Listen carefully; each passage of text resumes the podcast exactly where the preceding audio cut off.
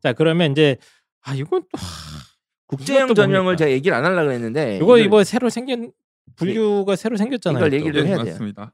그 해외고 출신들 별도 선발하는 거잖아요. 이게 특기자에서. 종합으로 옮겼어요. 네. 네, 그러니까 해외고 학생들만 지원할 수 있는 전형이에요. 네. 이걸 원래 특기자 전형에 뒀는데 이거를 종합 전형으로 옮겼다는 얘기예요. 음. 이거를 종합 전형으로 옮긴 거는 저는 이해는 합니다.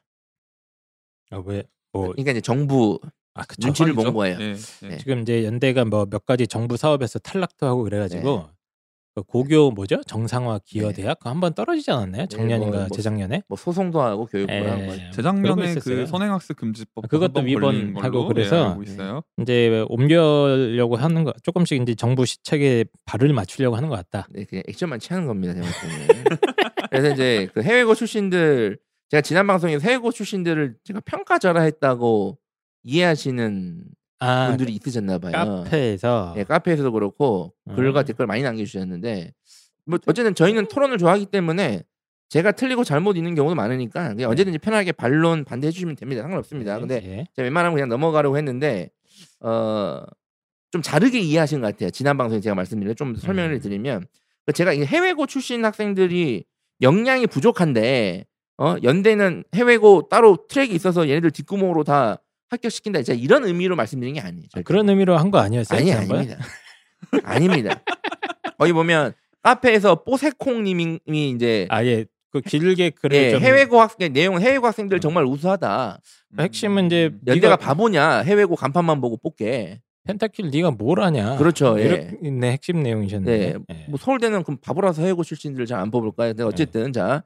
그 맞아요. 해외고 출신들 중에 연고대 합격하는 학생들 우수합니다. 알아요, 제가. 어, 많이 옛날에 많이 보냈잖아요. 예, 많이 보냈어요. 그리고 거기 네. 보면 댓글 중에 다리라는 분이 제가 특례나 해외고 지도 경험이 많이 없다고 하시는데 그걸로 시작한 양반이에요. 네. 제가 그거는 조금 약간 이해가 되는 물론 제가 최근 몇 년간은 그 정도로 많이 지도를 안 했죠. 최근 몇 년간은. 그 네. 옛날에 한 3년 넘게 이것만 하지 않았어요? 그러니까 안? 했고 예. 최근에는 근데 매년 제가 하고는 있습니다. 연구용으로 제가 특례고 해외고 학생들 매년 매년 걔네들이 또 소개를 해줘서 이렇게 예. 하고는 있어요. 하고 많이 있는데 많이 보냈습니다. 이 모르고 하는 소리는 절대 아니라는 거예요. 제가 이제 예. 지적하려는 게 뭐냐면 예. 국내 학생들 대비 해외고 학생들이 우수하냐 안 우수하냐 이게 아니란 얘기. 아, 그게 쟁점이 아닌 거죠. 그게 쟁점이 예. 아니에요. 제가 말씀드리고 싶은 게 과정을 지적하려는 거예요. 과정. 음. 그냥 솔직히 말씀드리면 우수합니다. 알아요. 해외고 학생들 우수하죠. 우수한데 걔네들 우리나라 교육 시스템에 가져다 놓으면 경쟁이 되겠냐는 얘기예요. 그러니까 이제 그 내신 평가나 이런 게 다르다 이 말씀인 그렇죠. 거예요. 예, 그러니까 해외 차이, 해외고 시스템. 학생들이 못 나서가 아니라 시스템 차이라는 얘기예요. 그래서 한국은 우리가 다 겪어봤지만 이 지독한 피말리는 경쟁 시스템 아닙니까? 네. 누군가는 죽여야 되죠. 누군가는 제가 이거 우습게 얘기하지만 누군가는 5등급을 맞아야 돼. 그렇죠. 누군가는 6등급을 맞아야 돼요. 상대? 평가니까요. 네. 예. 그리고 심지어 대학이 토 나올 정도로 서열화돼 있지 않습니까? 이거 바꿀 수가 없잖아요. 연대가 아무리 깝친들 서울대를 이길 수 없잖아요. 아니에요? 맞잖아요. 서성한이 아무리 까불고 또뭘 하고. 그 벽이라는 게 있잖아요. 이 곤고화된 서열화 벽. 그 펜타기 선생님이 그러니까 뿌리 깊은 인식이 지금 썩어 있습니다. 저는 여기서 빠지겠습니다. 네. 잘못된 발언이고 아니 빠지지 않아요. 들어오셔야 돼요. 들어오세요. 네. 어, 그게 이제 사람들의 인식에 그렇게 돼 있다. 그렇죠. 이렇게 정리하는 게 맞지. 네. 그거 펜타기 선생님이 이번 발언은 제가 봤을 때 어, 쓰레기 같은 발언이다. 그러니까 이제 대학이 서열화돼 있다는 말씀을 드리는 그러니까 건데 사람들의 네. 인식에 그렇게 돼 그렇죠. 있다는 거죠. 그렇죠. 그러니까 그 고등학- 말씀이에요. 학생들이 서로 죽이는 경쟁을 하고 예. 그 입시 결과에 대해서 지금까지 사회 구성원들이 인정하고 대우해줬던 게 그러니까 이런 시스템 때문에 서열화돼 있고 얘네들이 지독한 경쟁에서 이긴 애들이 가는 거기 때문에 인정해준 건데 근데 해외고 출신들은 솔직히 해외잖아요. 그러니까 당연히 어학은 기본적으로 되고 그리고 교육 과정이 뭐 솔직히 교육 과정 활동이 매우 다양하게 장려되지 않습니까 해외고는 그러니까 솔직히 해외고 다니는 것만으로도 다양한 교육 과정이 이수가 돼요.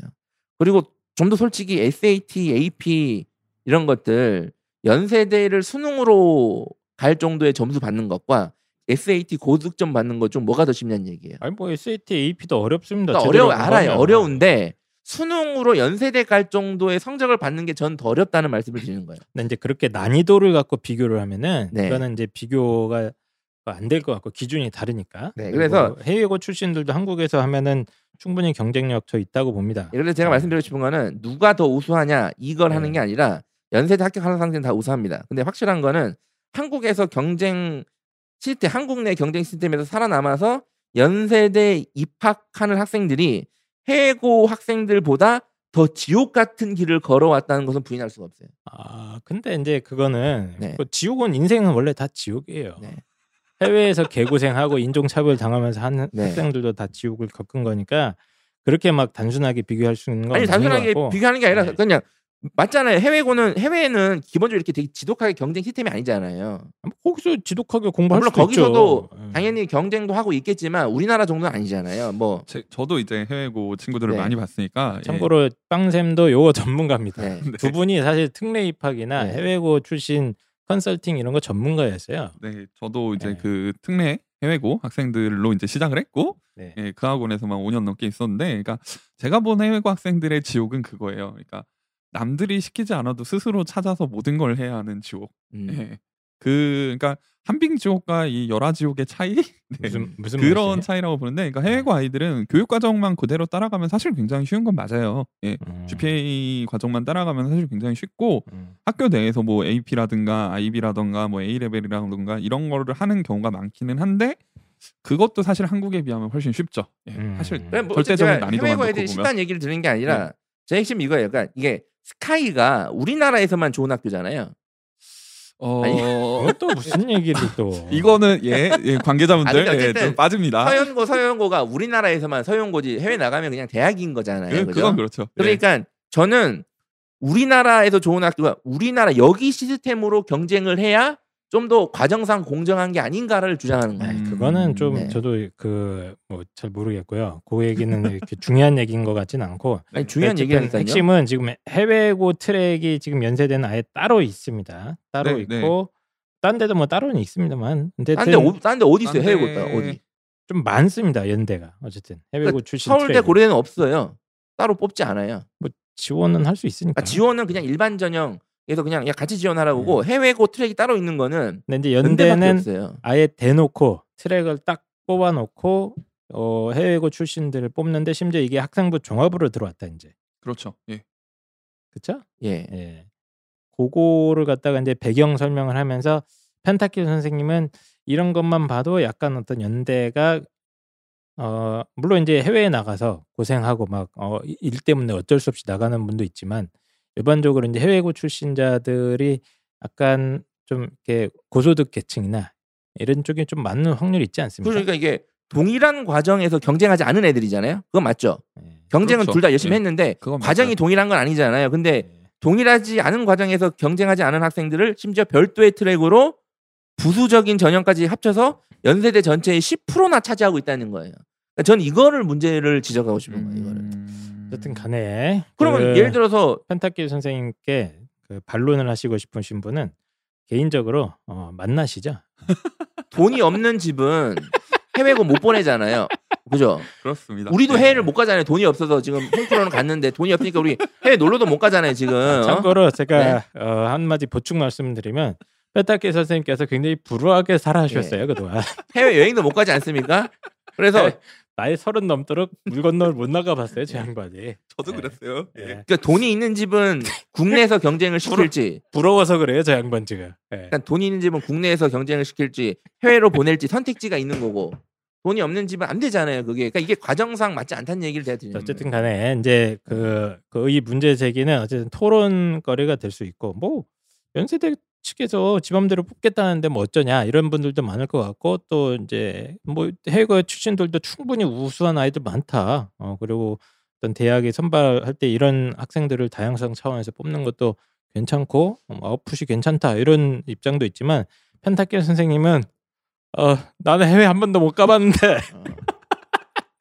뭐 두 분도 더 불우하게 어? 다녔으면서 네. 했는데 사실, 아 예. 이걸 갖다가 10%나 이렇게 네. 많이 아예 대놓고 트랙을 뽑는 거는 좀 문제가 있지 않느냐 사회 어떤 그 구조적이나 뭐 이런 좀 큰 거시적인 측면에서 그러니까 그렇죠. 학생 네. 개개인을 네. 뭐라고 하는 게 네. 아니라 아, 이 말씀이신 이, 것 같아요. 이 펜타 쌤의 이 말씀이 사실 예전에는 더 심했잖아요. 네. 예전에는 이게 옛날에 진짜 예. 심했어요, 근데 네, 이게 줄여서 이 정도예요. 예. 줄여서. 옛날에는 예전에는 학교별로 사실 어학특 기자가 다 있었고 솔직한 예. 말로 옛날에는 이게 약간 뒷구멍의 역할을 많이 했습니다. 그렇죠. 실제로 예. 옛날도 뭐 사실- 아주 오래도 예. 아니고 한 5, 6년 전까지만 해도 약간 뒷구멍 성격이 있었어요. 꼭 연대만 말씀드린 건 아니고 모든 학교에 다 대학마다 있었고 다 있었어요 예. 이게. 심지어 자연계도 어학 특기자를 뽑았어요. 네. 예, 말이 안 되는 거죠, 사실 생각해 보면 이제 근데 제 개인적으로 그 이과에서 뭐 물리학과에서 어학 특기자, 영어 잘하는 애가 필요하다.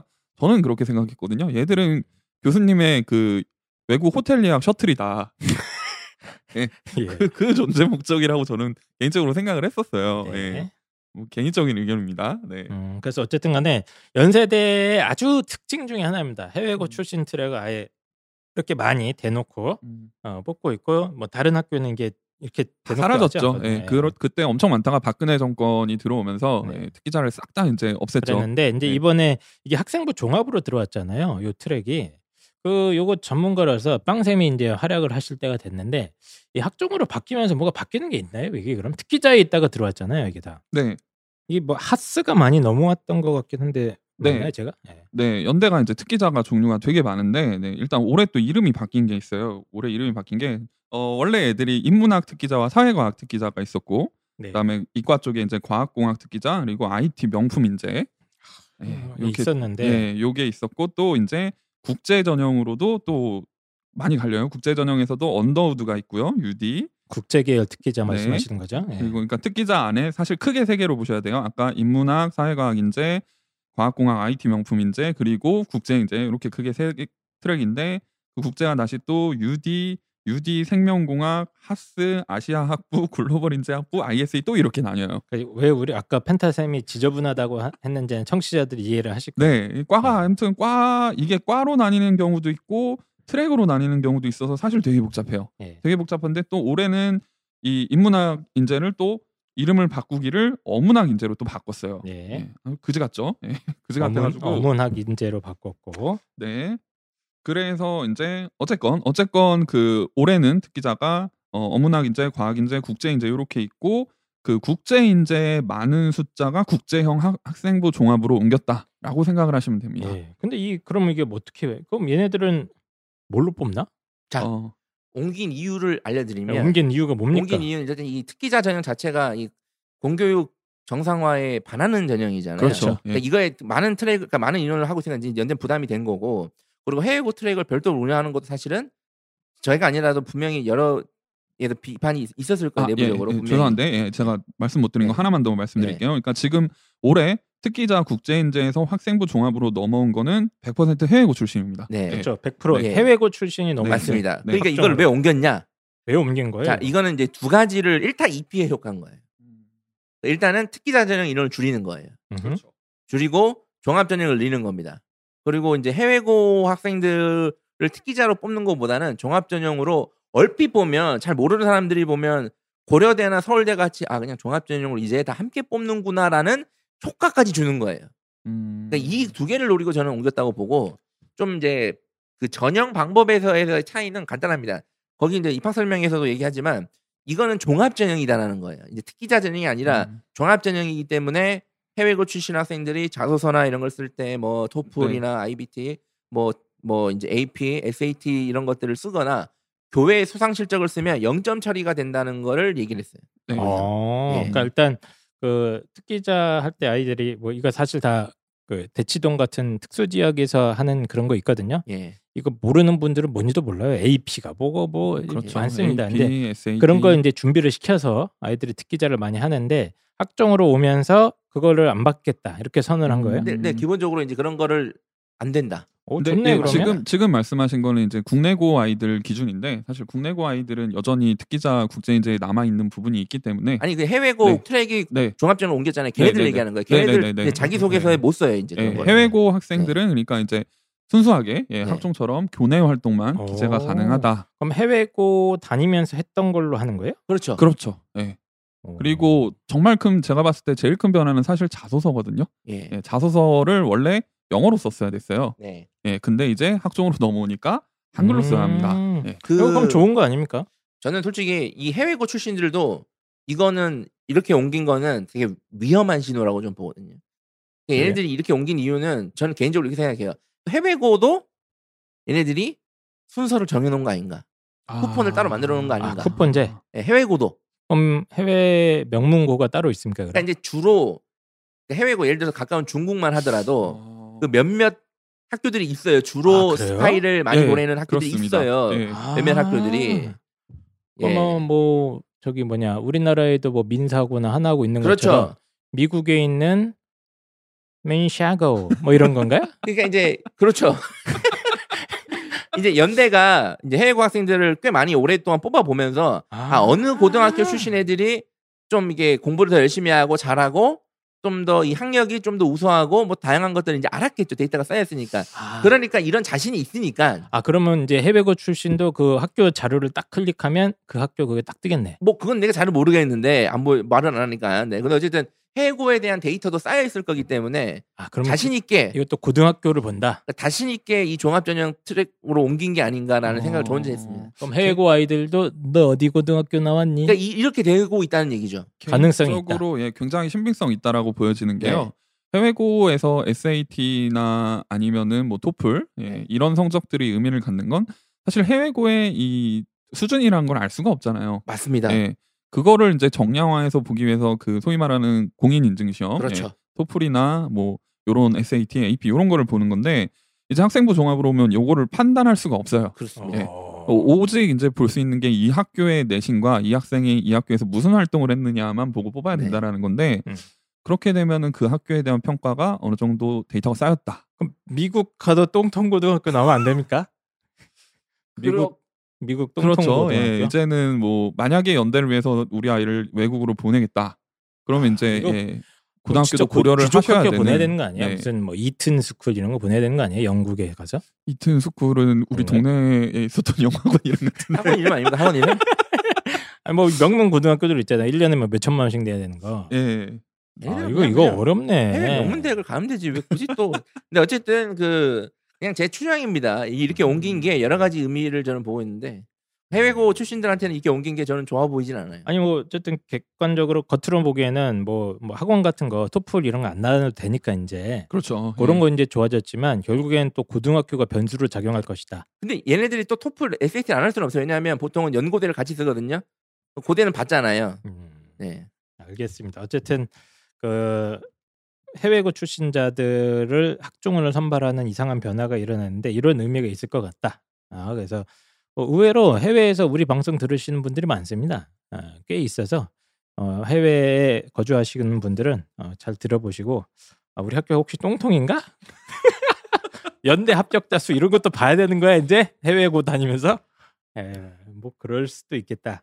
근데 이거 올해 처음 일어난 변화니까요. 뭐 연대에서 아니라고 하면 어, 틀린 겁니다 겁니다. 계속 말씀드리지만 아닙니다 우리는 이미 공정한 평가 시스템을 갖춰놨기 때문에 네. 자신 있다. 알겠습니다. 음, 네. 그래서 해외고 사실 이제 제가 본 해외고 학생들은 대부분 부모님 사정 때문에 나간 애들이었어요. 사실은 이제 뭐 그렇죠. 재벌가에서 우리 이제 얼핏 생각하기에는 아 재벌가에서 얘 사고 치고 다니니까 어, 해외 고등학교 보내갖고 막 마약하다가 이제 하는 게 아니라 대부분의 이제 해외 주재원으로 몇년 음. 파견 나가시고 뭐 이렇게 고생하시면서 사는 이제 그런 부모님들이 많았는데 그 부모님들이 이제 사실 고입 대입 때문에 굉장히 고민을 많이 하시잖아요. 예. 그것도 전문가가 빵샘인데 이런 것도 언제 한번 방송을 한번 하시죠 저희. 어, 뭐 기회가 된다면 예, 네, 저희 뭐 다. 대한민국 국민이고 예, 하기 참고로 지금. 초등학교들 사이에서 해외 유학 또 열풍이거든요. 지금 잠시 아, 잠잠했다가 그래요? 아, 지금 뭐 말레이시아인가 인도네시아인가 기억이 안 나는데 말레이시아에서 저 이제 놀러 갔다 올 때 제 옆자리에도 예 그런 분이 계셨어요. 예, 그러니까 좀 제- 기억이 안 나는데 어쨌든 또 뭐 예. 아이비를 이수를 받으면 그게 국제 교육 인증 시스템 뭐를 받아 가지고 뭐 세계 유수의 대학, 뭐 우리나라 국내 대학들도 이제 이걸 막 이런 식으로 꼬시는데 저는 별로 추천하지 음. 않습니다. 참고로 초등학교 부모님들이 해외는 그냥 놀러만 가시는 거지. 예, 해외는 놀러만 가시기 바랍니다. 자 예, 그러면 이런 이제 예세를 몰아서 지금까지 이제 연세대학교 학생부 종합전형인 면접평가 활동 우수형에 대해서 이제 어, 특징적인 부분들 짚어봤고 어 이건 굉장히 점점 깊이가 있어지고 저희 대학 CSI가 아니라 사회 고발 방송처럼 진행이 되고 있어요. 예, 두 번째 이제 아니 두 번째가 아니죠. 그다음 그다음에 이제 특기자입니다. 이제 특기자로 빵쌤이 넘어가죠. 집중적으로 말씀을 해주실 건데 일단 제가 음. 좀 특기자 전형에 대해서 기본적인 거 기본적인 말씀드리면 거. 전형 요소는 하루형이랑 똑같아요. 서류 100 1단계 2.5 배수, 2단계는 서류 60, 면접 40. 자 작년 대비 면접이 10% 증가했고 수능 최저 없고. 자 이제 이거를 한 줄 평을 좀 또 제가 해봤어요. 특기자이지만 특기자가 아닌 듯한 전형이 나가고 이제 진짜 특기자 전형이 되었으나 특기를 확인하지 않고 뽑는 전형입니다. 무슨 말이야? 이게 도대체 무슨 말씀이십니까? 예. 그러니까 자 보세요. 특기자잖아요. 네네. 특기자가 아닌 듯한 전형, 인문과학인재, 사회과학인재가 나갔죠. 아, 예, 그 이제 특기자 전형이 되었는데, 그러니까 연세대학교가 옛날에는 인문학 인재, 뭐 인문과학 인재입니까? 하여튼 예, 인문, 네, 과학 인재, 사회과학 인재, 사회과학인재 요게 뭐 이렇게 있었는데 있었어요. 사실 그게 이게 왜 여기 있지? 네. 이런 생각 많이 들었어요. 네, 근데 참고로 그건 왜 그거 만들었는지 제가 예전에 설명했었고 수 없었으니까 이제 나갔죠. 그럼 이제 진짜 특기자 전형이 되었잖아요. 그런데 특기를 확인해야 되잖아요. 그럼 보통 이제 특기라는 게 공인어학 성적이라든지 이런 건데 얘네들은 봐요 안 봐요? 안 보죠. 안 보잖아요. 그러니까 특기를 확인하지 않고 뽑는 전형이란 얘기. 음. 음, 지금 뭐그 이름이 또 바뀌었던데 네. 뭐였지 이름이? 네, 정리를 제가 해드릴게요. 아, 또 네. 헷갈려 이거. 자, 어, 일단 지금 2020학년도 올해죠. 예, 올해 이제 변경사항을 좀 보면 사회과학 인재가 일단은 폐지가 됐어요. 네, 사회과학 인재는 뭐 하는 전형이죠? 예, 저도 잘 모르겠어요. 아무튼 폐지가 됐고 인문학 인재가 어문학 인재로 아까 말씀드렸듯이 이름이 바뀌었고요. IT 명품 인재라는 전형이 있었어요. 연대에서 어 이거를 뭐라고 설명을 드려야죠? 스티븐 잡스 같은 아이를 뽑겠다? 뭐 이런 느낌의 전형? 아, 되게 예, 되게 비밀리에 이루어지던 명품 입고 면접장 가면 뽑아주는 거 아닙니까? 구찌나 샤넬 입고 들어가면 IT 명품을 입어야 되니까요. 그래요? 예. IT 회사 거를 아무튼 개소리입니다. 예, 이상한 개소리고 이상했었어요. 요 IT 명품 인재가 면접도 두 번 봤거든요. 되게 아, 좀 헷갈한 전형이고 정말 말 그대로 이 좀 또라이를 뽑아가겠다 예, 이런 뉘앙스가 강한 인재였는데 요게 또 과학 인재로 올해 통합이 됐습니다. 네. 예, 그리고 올해 또 특기자에서 말씀하신 이제 국제 인재 해외고 그 TO들 해외고 학생들의 모집 인원 전체가 학생부 종합으로 옮겨왔다. 요게 연대 올해의 이제 특기자 전형에 있어서의 변형 사항입니다. 예, 아주 지저분합니다. 이게 뭐 성대랑 예. 비슷해요. 제가 말씀드렸잖아요. 아무리 그래도 영재학교 애들은 너네 학교를 의대 말고는 가지 않습니다. 무슨 말이야 또. 네. 자, 무슨 말- 무슨 말인지 알. 거예요. 아마 다 학교는 네. 네. 네, 그리고 이제 내년에 또 어떤 이제 저게 수순이 예정이 되어 있냐면 내년에는 어문학 인재도 폐지를 해요. 그러니까 그 인문학 인재가 올해 어문학 인재로 바뀌고 내년 폐지를 하니까 결국 1년 어문학 인재로 돌리고 없애버리 겠다는 얘기죠. 음. 그리고 내년에 과학 인재도 폐지합니다. 예, 그러니까 IT 명품 인재가 올해 이제 합쳐졌는데 그것마저도 폐지를 하겠다. 이 그러니까 제가 아까 했던 비유가 정확한 게 야바위를 하는데 접시가 한 8개를 갖다가 계속 돌렸다가 없앴다가 하는 겁니다. 지금. 네, 근데 네. 이제 그 접시들을 조금씩 없애는 추세기는 해요. 그리고 내년도에 국제 인재 모집 인원이 또 감소합니다. 네. 사실 국제 인재는 재작년에 그 국내고 아이들도 절반을 학생부 종합으로 돌렸잖아요. 네네. 그리고 올해는 국제 그 해외고 인재를 전부 다 돌리고 그리고 내년에 또 감소한다는 거 보면은 길게 봤을 때 이제 특기자 전형을 아예 없애겠다. 예, 이런 뉘앙스로 뭐 가는 저희 것 같아요. 방송을 들으신 분들은 이, 이 얘기는 저희가 항상 했으니까. 네. 네. 아까도 말씀드렸지만 이제 이거는 정부의 네 그 공교육 정상화 라고 하는 그것에 이제 발맞추어서 예, 여태까지 사실 연대가 되게 역행했잖아요. 마이웨이로 이제 걷고 있었는데 그거를 예, 많이 따라가는 것 같아요. 예, 그래서 특기자를 입- 없애고 이제 학종을 늘려가는 추세인데 그리고 다만 이제 학종에서 국제 계열의 해외 고 학생은 여전히 적극적으로 유치를 하고 있는 상황입니다. 그래서 해외 고 학생들의 경우에는 이제 TO는 유지가 되나 자소서 아까 말씀드린 대로 영어에서 한국어로 바꿔야 돼요. 아까 그 학생부 종합으로 간 국제형 말씀하시는 거죠? 그렇죠. 예, 그 제가 본 이제 해외고 아이들은 크게 이제 두 부류인데 하나는 정말 얘는 한국에서 교육을 받는 것과 다를 바 없다. 예, 요런 아이들이 있어요. 그래서 한국어도 되게 유창하게 잘하고 영어도 잘하고 네. 음. 심지어 한국 교육 과정도 이제 개인적으로 공부를 해서 정말 잘하는 그런 아이들도 있는 반면에 정말 말 그대로 얘는 이제 그 해외에 너무 잘 적응을 해서 한국어를 잘 못하는 학생들도 이제 많아요. 예, 꽤 많은데 요런 아이들한테는 굉장히 불리해졌죠. 음. 단서를 한글로 써야 되니까 그리고 학종이기 때문에 면접 문제의 유형이 크게 바뀝니다. 그건 좀 나중에 한꺼번에 정리를 해주셔야 네, 될 것 같아요. 면접은. 예, 그런 변화가 이제 생기고 해외고 졸업생 입장에서는 그래서 제가 봤을 때 아까 펜타 쌤이 지적해주신 대로 어, 고교에 대한 어떤 것도 좀 반영을 해야 되니까 해외고 학생 입장에서는 들어가기가 더 힘들어진 것 같아요. 음. 특기자 전형이. 그러니까 이게 이제 지금 과도기 느낌이 좀 나고 네. 가독이라기보다는 되게 혼란기예요 지금. 혼란기라기보다는 어떻게 표현해야 될까요? 아, 음, 어, 보통 이제 이 적폐 세력들이 어, 죽기 직전에 발악을 하지 않습니까? 뭐 약간 그런 느낌. 아, 아, 뭐이 전형이 적폐라는 게 아니라 아니, 뭐 얘기, 뭐 말도 안 되는 얘기를 하고 어, 좀 이제 네. 좀 객관적으로 제가 좀 말씀을 제 개인적으로 말씀을 드리면 여기 일단 합격자 평균을 공개했는데 아, 예, 예. 인문 계열이 2.2예요. 오. 높아요 생각보다.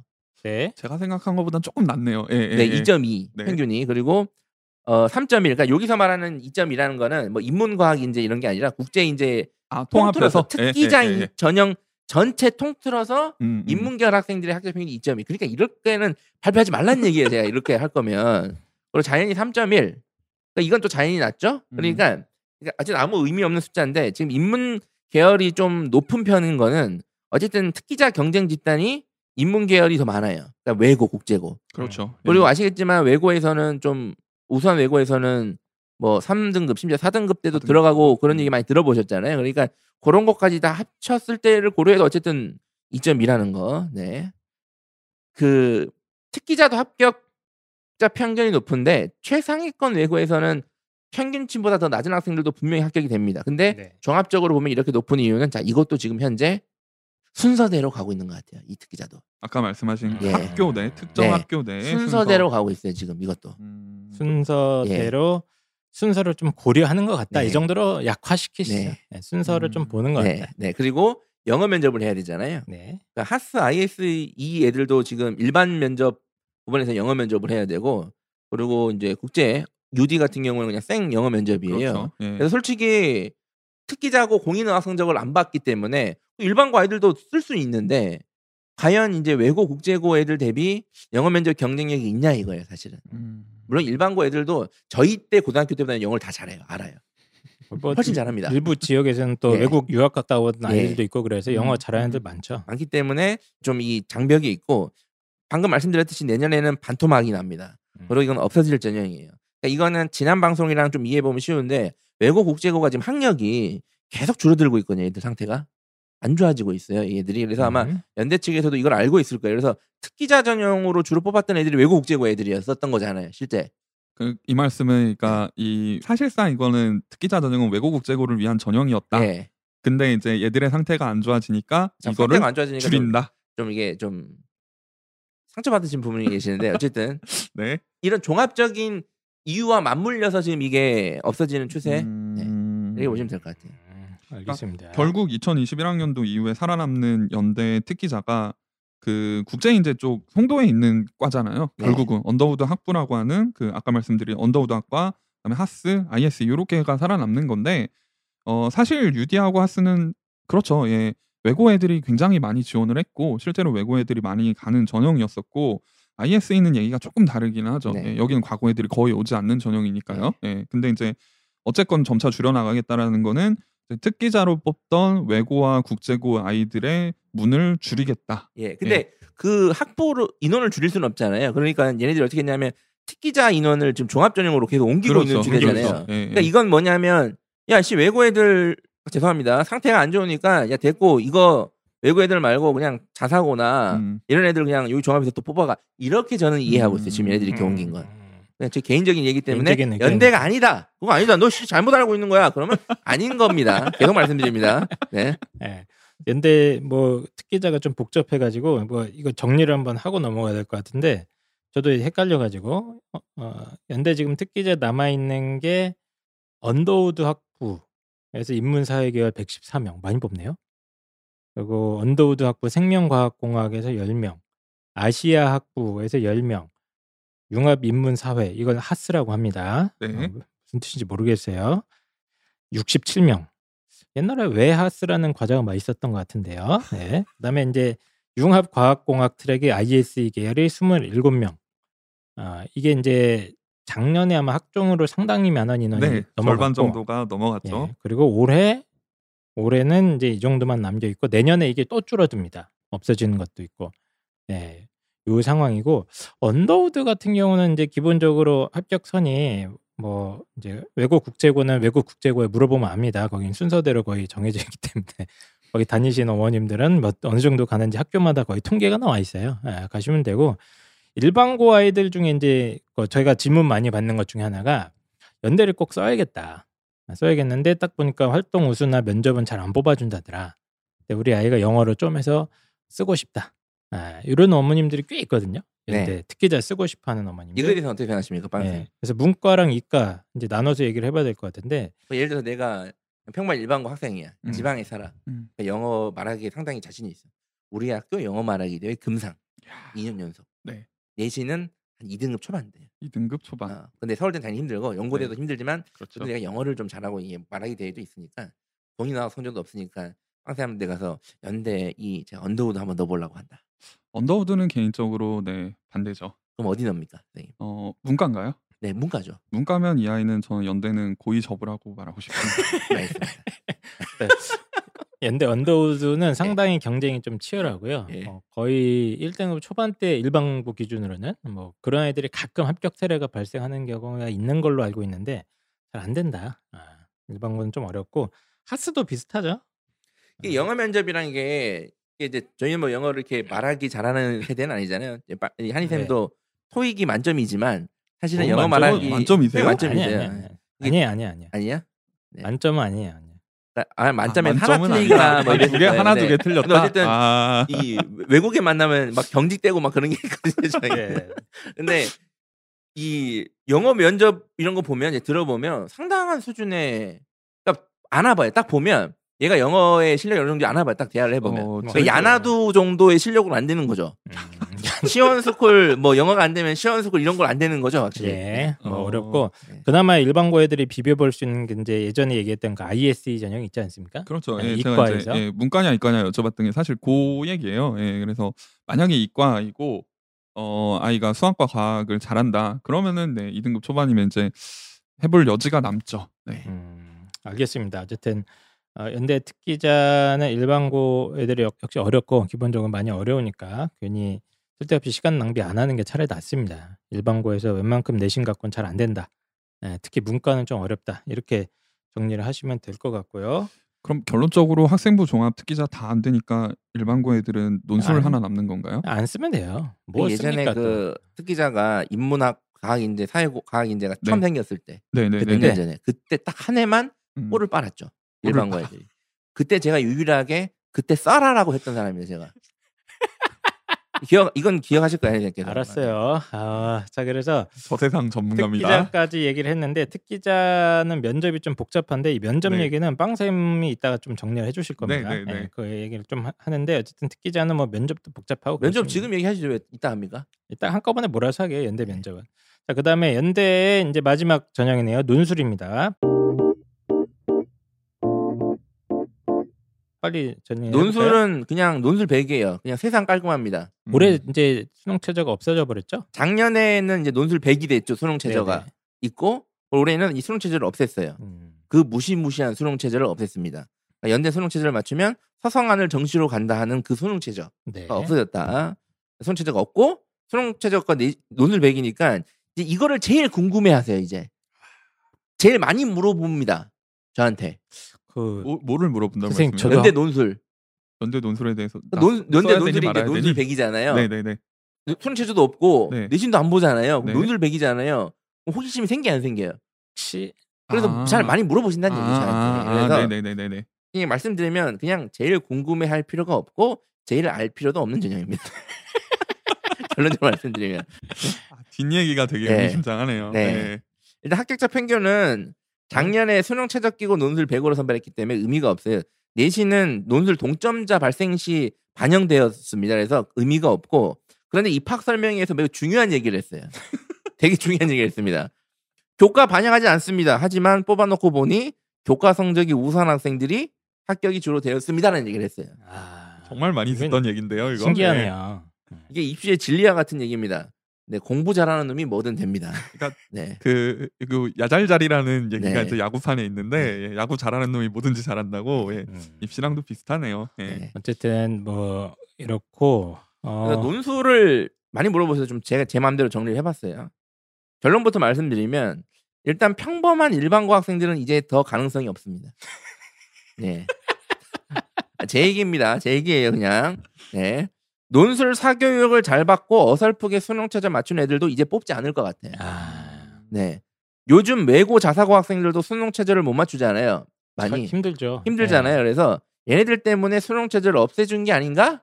라는 생각을 저는 하고 있고 예? 논술을 기가 막히게 잘하는 학생만 들어와 하지만 논술을 기가 막히게 잘하려면 다양한 교육 과정을 소화한 학생들이 유리할 거야라는 얘기를 하는 것 같아요.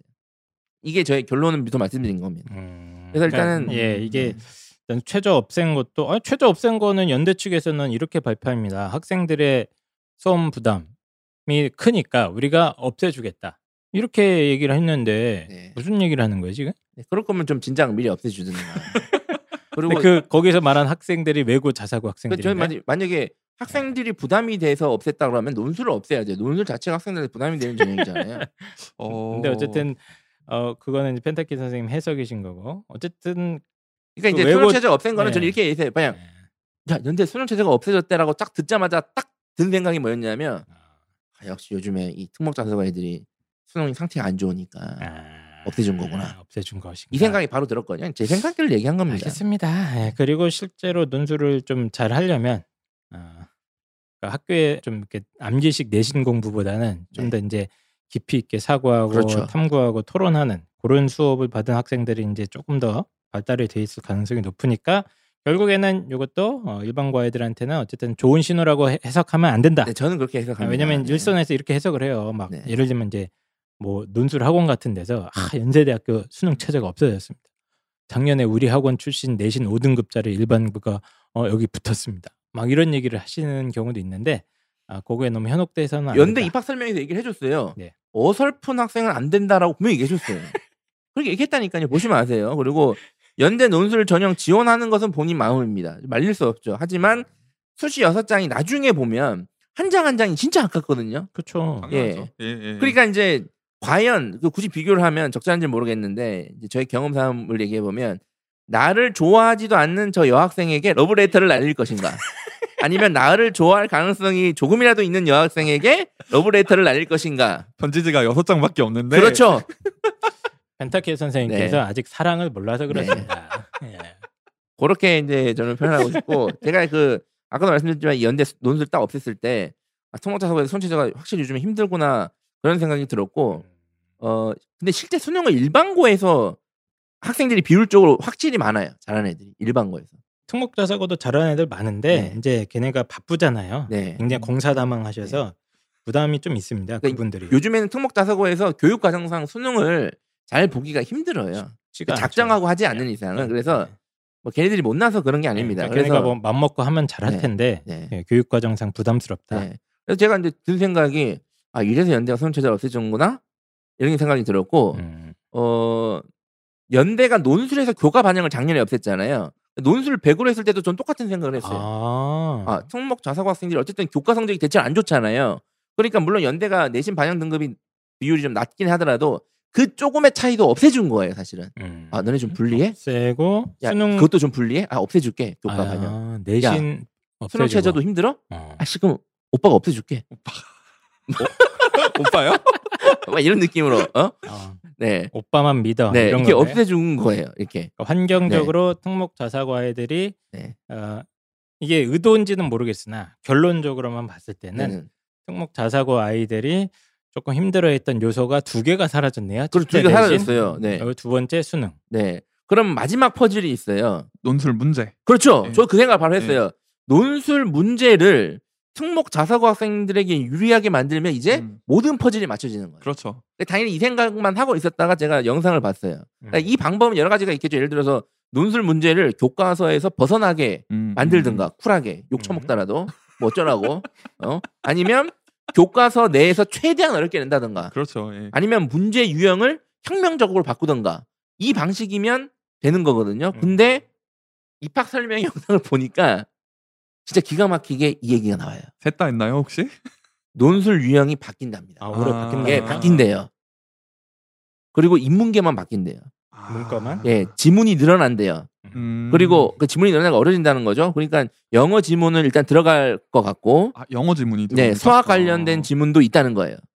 네, 논술에 인문계 네. 논술에 네.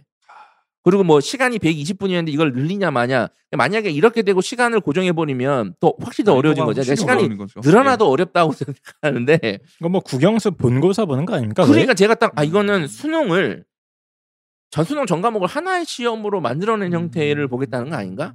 좀이 생각이 들었어요 저는. 재밌네요. 개인적으로는 재밌는데 네. 네 학생들 입장에서는 굉장한 부담을 느낄 수 있겠네요. 그러니까 네. 논술 유형을 이런 식으로 바꾸고 어렵게 5월에 모의고사가 있으니까 음. 모의고사를 한번 보시고 또 전문가 얘기를 들어보시기 예, 바랍니다. 아 모의 논술. 모의 네, 논술. 모의 논술. 그러니까 만약에 이런 식으로 바꾸면 평범한 일반고 애들이랑 지방 애들은 대처가 안 1도 되죠. 안 됩니다. 네. 아, 그리고 논술 학원이 많은 대치동도 대처가 안 됩니다.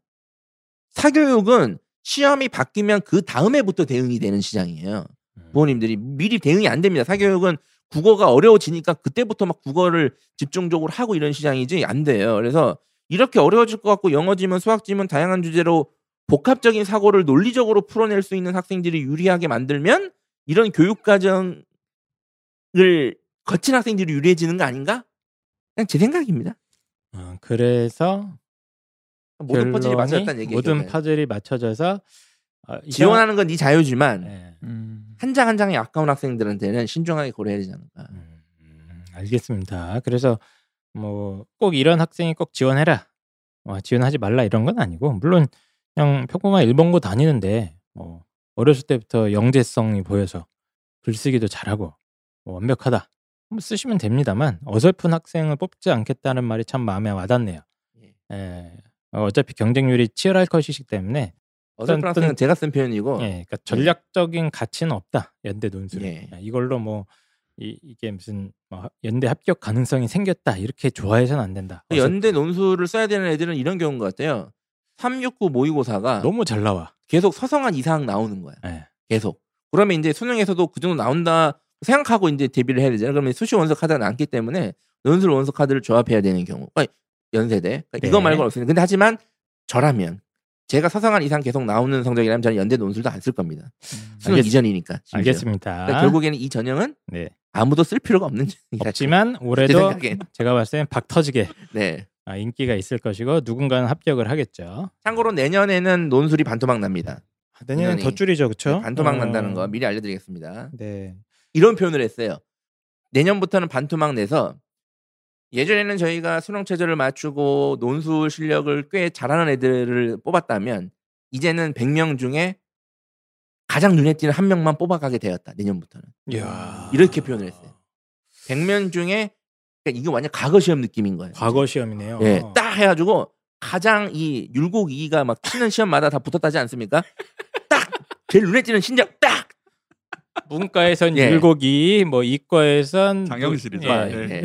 뭐 그런 아주 특출난 인재를 선발을 하겠다라는 의도가 담긴 전형이기 때문에 웬만하면 안 쓰는 게 맞겠다. 뭐 이런 분석이신 것 같습니다. 그래서 저희가 연세대학교 지금 어, 전형을 쭉 한번 따라봤는데 이거 그냥 말로만 들으시는 분들은 좀 머리가 아플 수도 있을 것 같아요. 왜냐하면 연대 입학 전형 자체가 진짜 지저분하다는 표현이 딱 맞을 정도로 어, 과도 좀 쪼개져 있고 전형도 뭐 이 전형에서만 이 과를 뽑고 막 이렇게 좀 복잡합니다. 그래서 이제 아예 요강을 갖고 어, 보시면 좋을 것 같고 그쭉 이제 한번 좀 정리를 한번 해보시죠, 페나게 선생님. 그 아까 결론적으로 어, 귀족 학교라는 말을 들었잖아요.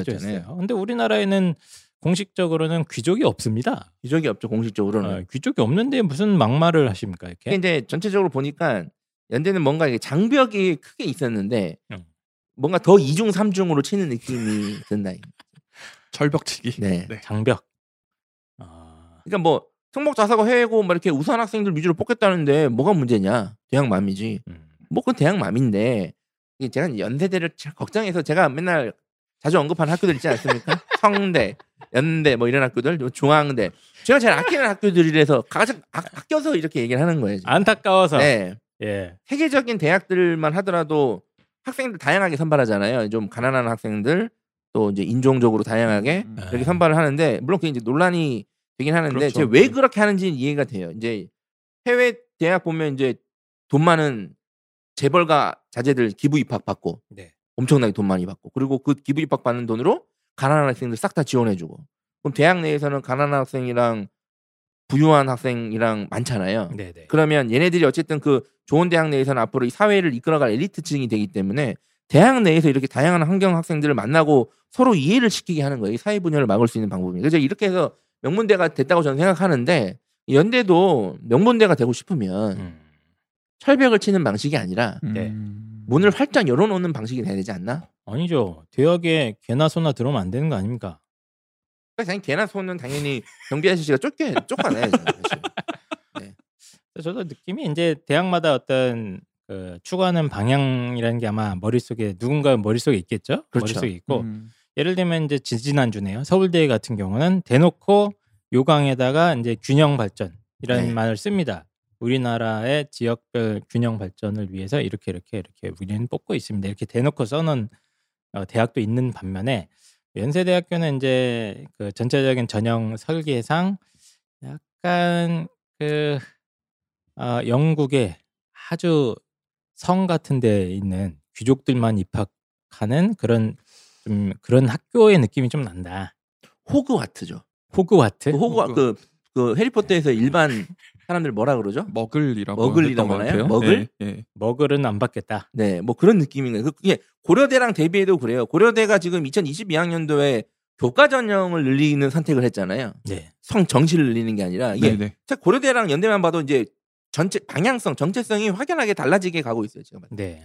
음. 그래서 어쨌든 간에 그 결론은 어, 특정 고등학교 출신들한테 어쨌든 유리하다. 귀족 학교다. 전체적인 전형 설계가. 유리한지는 제가 뭐 제가 입으로 말씀드리는 건 그렇고 그냥 귀족 학교가 되고 싶은 것 같기 때문에 여기서 귀족이라는 게 이제 꼭 뭐 돈 많고 그런 집안이라는 의미가 아니라 네. 예, 그 현행 우리 서열화된 이 고등학교 시스템 안에서 이제 약간 귀족 그룹처럼 여겨지고 있는 학교들이 있잖아요. 예.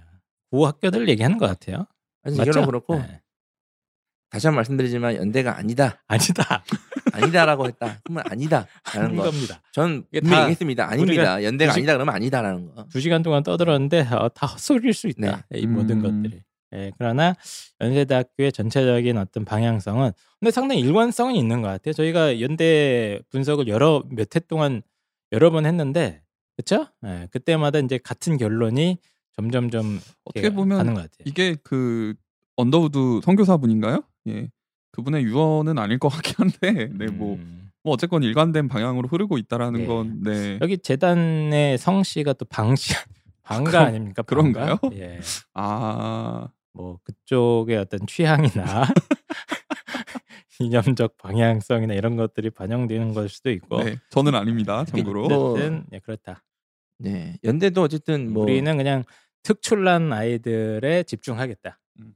예, 특 출난 아이들에 집중하겠다. 저는 이런 이, 학, 방향성이다. 이 사학들이 좀 과거 청산을 깔끔하게 해야 된다고 봐요. 알겠습니다. 아, 요, 요거 더 이상 얘기 안 하겠습니다. 여기가 얘기하면 이제 어, 네. 태극기 부대가 몰려올 수 있기 때문에 제가 여기까지만 예, 얘기할게요. 여기까지만 얘기하고 잠깐 쉬었다가 우리 연세대학교 혹시 이제 지원하셔야 되는 분들이 있습니다. 그 분들을 위해서 연대 면접 이야기 빵쌤이 정리한 게 있거든요. 그것만 네네. 잠깐 좀 정리해 보도록 하겠습니다.